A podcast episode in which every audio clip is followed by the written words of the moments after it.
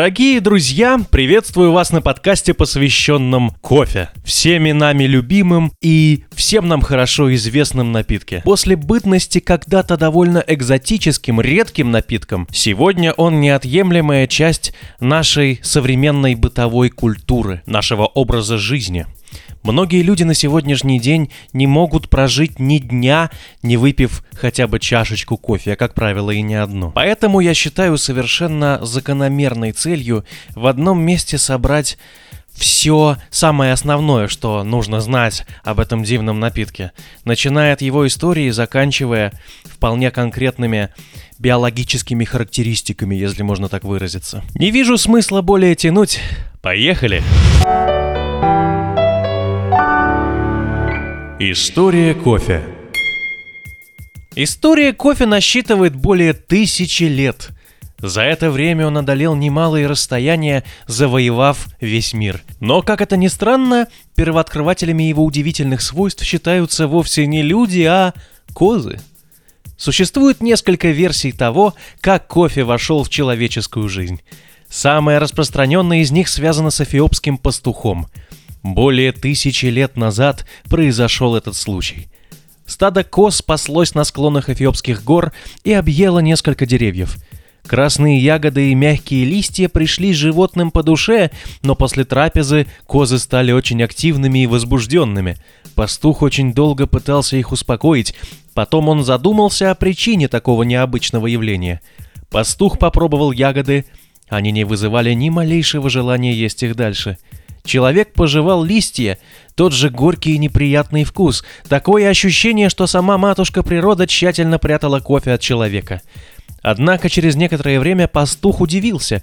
Он работал уже целый день, но был бодрым, и ему совершенно не хотелось спать. Он поделился этой загадкой со священнослужителями ближайшего монастыря. Жрецы и монахи в древности осуществляли практически все научные изыскания, и этот случай не стал исключением – они занялись удивительными деревьями, и через некоторое время выяснилось, если кофейные бобы настаивать на воде, то получившийся напиток обладает бодрящим эффектом. Священнослужители пили тот самый первый кофе, чтобы взбодриться перед долгими молитвами. Эти события относятся примерно к середине 9 века. А сейчас 10 В североафриканской пустыне всегда жили кочевники-арабы – Пересекая Эфиопию, они услышали об удивительных свойствах кофейных деревьев. Кочевники придумали собственный способ употребления зерен кофе. Они смешивали их с верблюжьим и козьим жиром и лепили из них шарики. Эти шарики употреблялись во время длительных переходов в пустыне. Таким образом организм взбадривался. Чуть позже, в XII веке арабы начали варить бобы и пить их отвар. Напиток они назвали куахва, в дословном переводе «мешающий заснуть».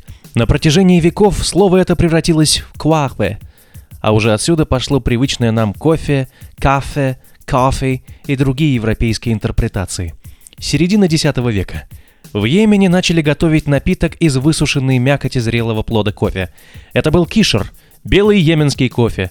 Основная цель была та же самая – приготовить взбадривающее и возбуждающее средство. Именно в Йемене кофе начали культивировать специально – Кофейным напитком заинтересовался Авиценна, Абу Али Ибн Сина, великий средневековый арабский ученый и врач. В трудах Авиценны кофе назывался бон. Именно так называли кофейное дерево жители Йемена. Великий араб описал тонизирующие свойства кофе и сделал предположение о том, как его можно использовать в медицине. 15 век. Сначала кофе путешествовал по миру крайне медленно. За первые 500 лет после своего открытия он завоевал Аравийский полуостров и потихоньку перебрался в Турцию. Здесь он произвел фурор. В Константинополе кофе узаконили именно в 1453 году, после его падения. Здесь же через 25 лет открылась первая специализированная кофейная лавка. Она называлась Кивахан – Кофе в Оттаманской империи 15 века уважали настолько, что если муж не мог обеспечить жене чашку кофе в день, жена имела право с ним развестись. Повсеместно в Турции открывались кофейни, в которых мужчины проводили огромное количество времени. Конечно, здесь говорили обо всем. В середине 16 века один из великих визирей султана переоделся в простолюдина и прогулялся по кофейням Стамбула, чтобы послушать, что говорят люди о власти. Не услышав ничего хорошего, в том числе и лично о себе, визирь разозлился и повелел закрыть кофейни как рассадник вольнодумства и общественно вредные заведения. 16 век. История кофе как настоящего всенародного любимца познала и тяжелые времена – когда он распространился по мусульманским государствам, наместник египетского султана в Мекке повелел закрыть все кофейни и сжег все запасы кофе. Он объяснил это тем, что Коран запрещает пить напитки, обладающие возбуждающим эффектом. Закон о запрете кофе был строг, как и большинство законов Арабского Востока.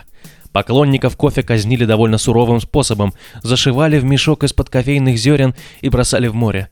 Однако в 16 веке культура кофе наконец-то проникла в Европу, а потому она не была утрачена. Арабский Восток, кстати, впоследствии вернулся к любимому напитку, и сегодня кофе по-турецки – заслуженный ветеран среди способов приготовления кофе. 1582 год. Немецкий врач и натуралист из Аугсбурга Леонард Раувольф в путешествии по Эфиопии и Йемену описал кофейное дерево, а заодно и кофейный напиток. Это было первое знакомство европейцев с кофе – оно прошло только на бумаге. 1596 год. Немец по фамилии Беллус привез в Германию первую партию зерен, и кофе начал свое победоносное шествие по всей Европе. 1607 год. Когда англичане начали основывать свои колонии в Америке, они брали с собой все, что могло им пригодиться – Удивительно, что поселенцы умудрились привезти в Америку кофе, ведь на ту пору он был еще никем не признанным хитом среди напитков. Однако факт остается фактом. Первый кофе в новом свете появился благодаря капитану Джону Смиту, корабль которого привез английских колонистов в Вирджинию. 1626 год. Посол Папы Римского в Персии продемонстрировал приготовление кофейного напитка в Риме и Венеции. С тех пор началась культура кофе в Италии – Чуть позже вездесущие итальянские купцы привезли в Западную Европу первые оптовые партии кофе. Папа Климент VIII благословил этот напиток, едва попробовав его, тем самым обезопасив кофе от религиозных гонений. Видимо, Климент VIII был более утонченным ценителем яркого вкуса, нежели упоминавшийся ранее наместник султана в Мекке.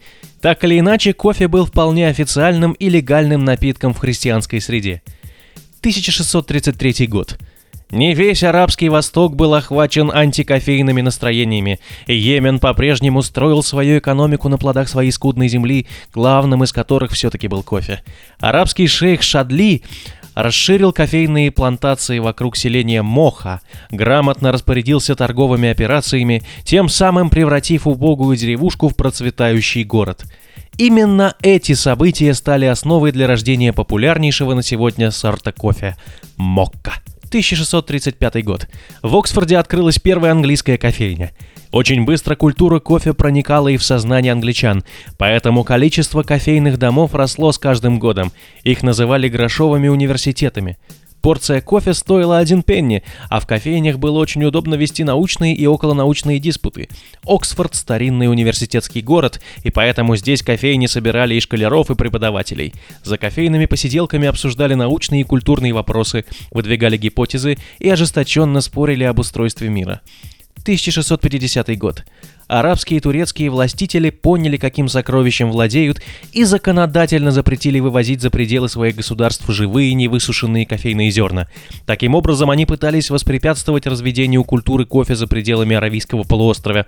Однако одному пилигриму удалось вывести в Индию семь зеленых кофейных зерен. С них и начались знаменитые индийские плантации, родина нескольких знаменитых сортов кофе. 1664 год.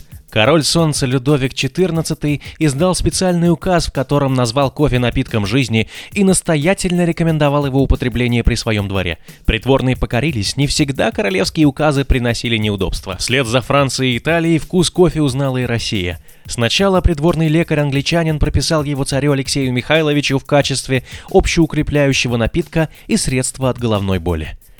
Кофе захватил почти всю Германию, в том числе и аристократию. А тем временем король Англии Карл II кофе не взлюбил и попытался было закрыть кофейные дома. По его мнению, мужчины тратили слишком много времени на заседания в них – а в действительности ему, как и турецкому визирю, за полтора столетия до него просто не нравилось, что в кофейнях нелестно высказываются о его деятельности. Впрочем, англичане в своей любви к кофе оказались более настойчивыми, чем турки, поэтому король был вынужден отозвать указ. 1680 год. Мода на кофе достигла консервативной Скандинавии. Правда, по внутриэкономическим и политическим причинам кофе в Дании и Швеции был запрещен долгое время. Однако сегодня мировые рекорды по массовости кофепитий прочно удерживает Финляндия. Соседки по полуострову отстают не особенно. 1703 год. Петр I, первый русский император, открыл кофейню в Санкт-Петербурге. Сам он полюбил кофе еще во время стажировки на голландских верфях. Вернувшись в Россию, он принялся по своему обыкновению насаждать добро в масштабах веренной ему территории. Кофе пили на ассамблеях, им угощали при входе в кунсткамеру, и каждый придворный должен был, если не любить кофе, то хотя бы делать лицо.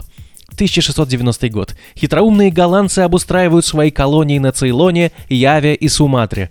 В силу благоприятного климата они начали выращивать здесь кофейные плантации. Вы спросите, где же они взяли материал для посадки?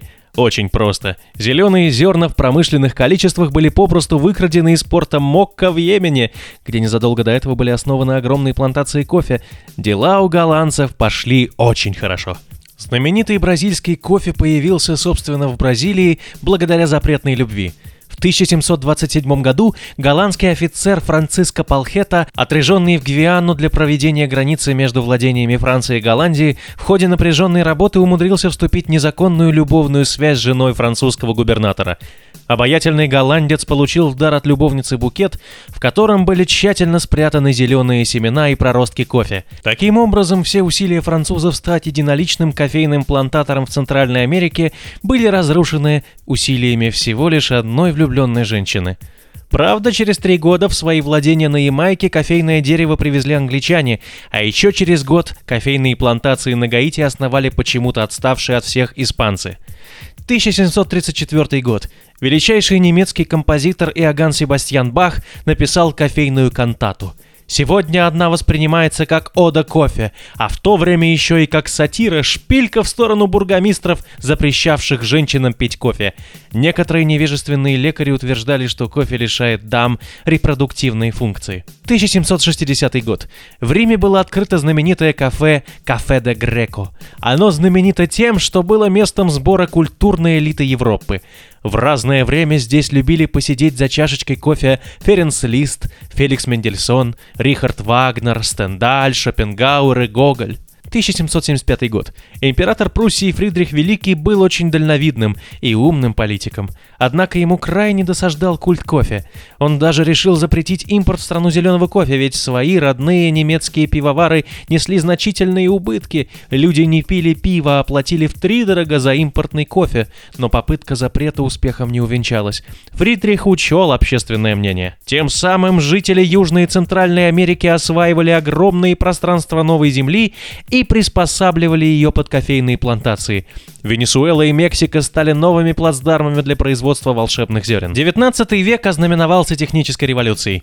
Естественно, индустрии кофе это тоже коснулось. В 1800 году парижский священник Жан-Батист де Белуа представил на суд широкой публике первую в мире кофеварку. Это был капельный аппарат. Кипяток по одной капле проходил через резервуар с молотым кофейным порошком и попадал в накопительную емкость. По сути, тот же самый метод, но со значительными усовершенствованиями, лежит в основе современных кофемашин. Росли аппетиты, росли и масштабы потребления кофе. Для общественных заведений была актуальна концепция быстрого приготовления большого количества напитка.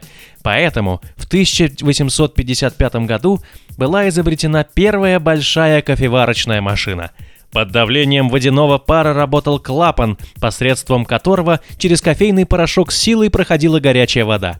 Такая машина отличалась огромной производительностью. Две тысячи чашек кофе она готовила всего лишь на протяжении часа. В конце 19 века французские и английские власти основывают кофейные плантации в Азии и в Австралии – 1901 год. Американский химик Сатори Като в Чикаго изобрел первый растворимый кофе. Во время Первой мировой войны этот напиток приобрел огромную популярность в армии Соединенных Штатов. В этом же году итальянец Луиджи Бецера запатентовал революционное изобретение – паровую кофеварку, которую использовали в барах и в небольших кафе. Это и была первая кофеварка, изготавливавшая эспрессо прямо при заказчике – 1903 год. Немецкий промышленник Розелиус спонсировал всестороннее изучение образцов кофейных зерен. Немецким ученым удалось получить кофе без кофеина с сохранением аромата и вкуса. Таким образом, мир получил безвредный кофе, который сегодня довольно популярен, особенно в Соединенных Штатах. 1920 год.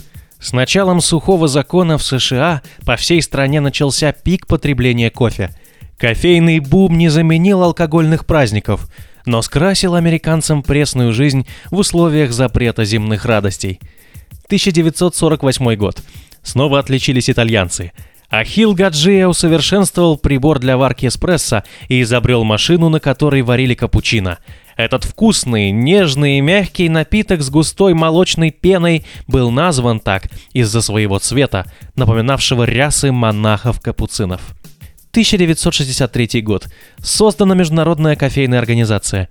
В ее задачи входит реализация и надзор за соблюдением положений Международного соглашения по кофе. В свою очередь, это соглашение призвано регламентировать международное сотрудничество во всем, что касается кофе. Производство и обработка – изобретение новых рецептов, торговля, разведение сортов и сохранение стандартов 62 страны мира заинтересованы в том, чтобы все происходило в согласии с мировыми нормами. 1970 год. Американцы начали производить ароматизированный кофе. Многие люди по всему миру любят кофе с посторонними запахами, отдающий клубникой, корицей, ванилью и шоколадом, лакрицей мятой. Конечно, этот кофе отличается от классического, но, что называется, на вкус и цвет товарищей нет. Индустрия кофе идет вперед, и появляются новые способы приготовления этого напитка. 1993 год. Страны, экспортирующие кофейные зерна, объединились в Ассоциацию стран-производителей кофе. Это произошло для того, чтобы эффективно регулировать мировые цены за этот напиток и защищать интересы производителей кофейного зерна. И с этой самой точки сегодняшняя история кофе и ведет отсчет. История эспрессо – как итальянцы создали самый популярный кофе в мире. Первые эспрессо-машины готовили напиток, похожий на современный фильтр кофе. В 1884 году Анжело Мариондо разработал кофемашину и представил свое изобретение в Турине. Он хотел удовлетворить вечно спешащих клиентов в своем баре. Напиток, приготовленный в такой машине, назвали эспрессо – Эспрессо по-итальянски означает «выдавленный». Также название было созвучно со словом «expressly», что означает «специально». То есть напиток, приготовленный отдельно для каждого гостя. 1901 год. Миланский изобретатель Луиджи Безара доработал машину Марионда. Он установил несколько варочных групп и придумал портофильтр или холдер, отсек для молотого кофе. Вода нагревалась при помощи горелок, поэтому приготовить стабильный эспрессо было невозможно.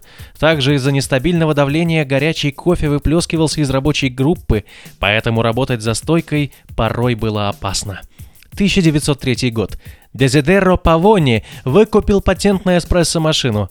Он запустил в производство первую коммерческую кофемашину «Идеали». В его разработке появился клапан для сброса давления и трубка для сброса пара – который скопился внутри бойлера. Теперь горячий кофе не выплескивался из рабочей группы. 1920 год. Слово «эспрессо» вошло в лексикон итальянцев. Альфредо Панзини, итальянский лексикограф, написал в своем словаре «Эспрессо, приготовленный с использованием аппарата под давлением, теперь стал обычным явлением». 30-е и 40-е годы 20 века из-за военного времени потребление кофе в Италии снизилось, но модернизация кофемашин продолжалась. 1938 год. Эчиль Гаджиа, владелец семейного кафе «Кафе Ачилле», разработал новую кофемашину «Лампо», которая готовила эспрессо под давлением воды, а не пара. В напитке появилась крема, потому что из кофе за счет давления вывариваются эфирные масла. Также снизилась горечь во вкусе. 1947 год. Тот же самый Гаджия разработал первую кофемашину с пружинно-поршневым механизмом. Эта система увеличила давление для приготовления эспрессо до 80 бар. За счет этого сократилось время приготовления. Напиток стал более плотным. После этого компании и производители продолжали разрабатывать новые эспрессо-машины. Но принцип приготовления и вкус напитка сильно не изменились. Только появились вариации эспрессо, ристретто и лунго, а также молочные напитки на его основе. Итальянцы пьют эспрессо на бегу, не обращая внимания на его вкус.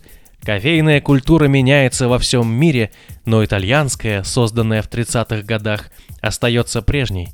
Для большинства итальянцев забежать в местное кафе, заказать эспрессо за невысокую цену и сразу идти на следующую встречу – это ежедневная привычка. В Италии всегда больше ценили высокое качество обслуживания в кафе и возможность взбодриться от кофе, нежели его вкус – для обжарки итальянцы выбирают Бразилию натуральной обработки десятилетиями. Пока мировая культура спешлти кофе практически не влияет на Италию, сама культура кофе в стране сильно повлияла на остальной мир. Эспрессо стремительно разошелся по всему миру. От Сиэтла до Сиднея он стал основой большинства кофейных напитков. При этом Италия яростно борется за свой эспрессо. Итальянское правительство обратилось к Всемирной торговой организации в попытке ограничить использование фразы «итальянский эспрессо», но эта попытка потерпела неудачу. Итальянцы изобрели эспрессо-машину, но они не в силах повлиять на распространение напитка в мире – тем не менее, это демонстрирует яростную гордость итальянцев за свой кофе.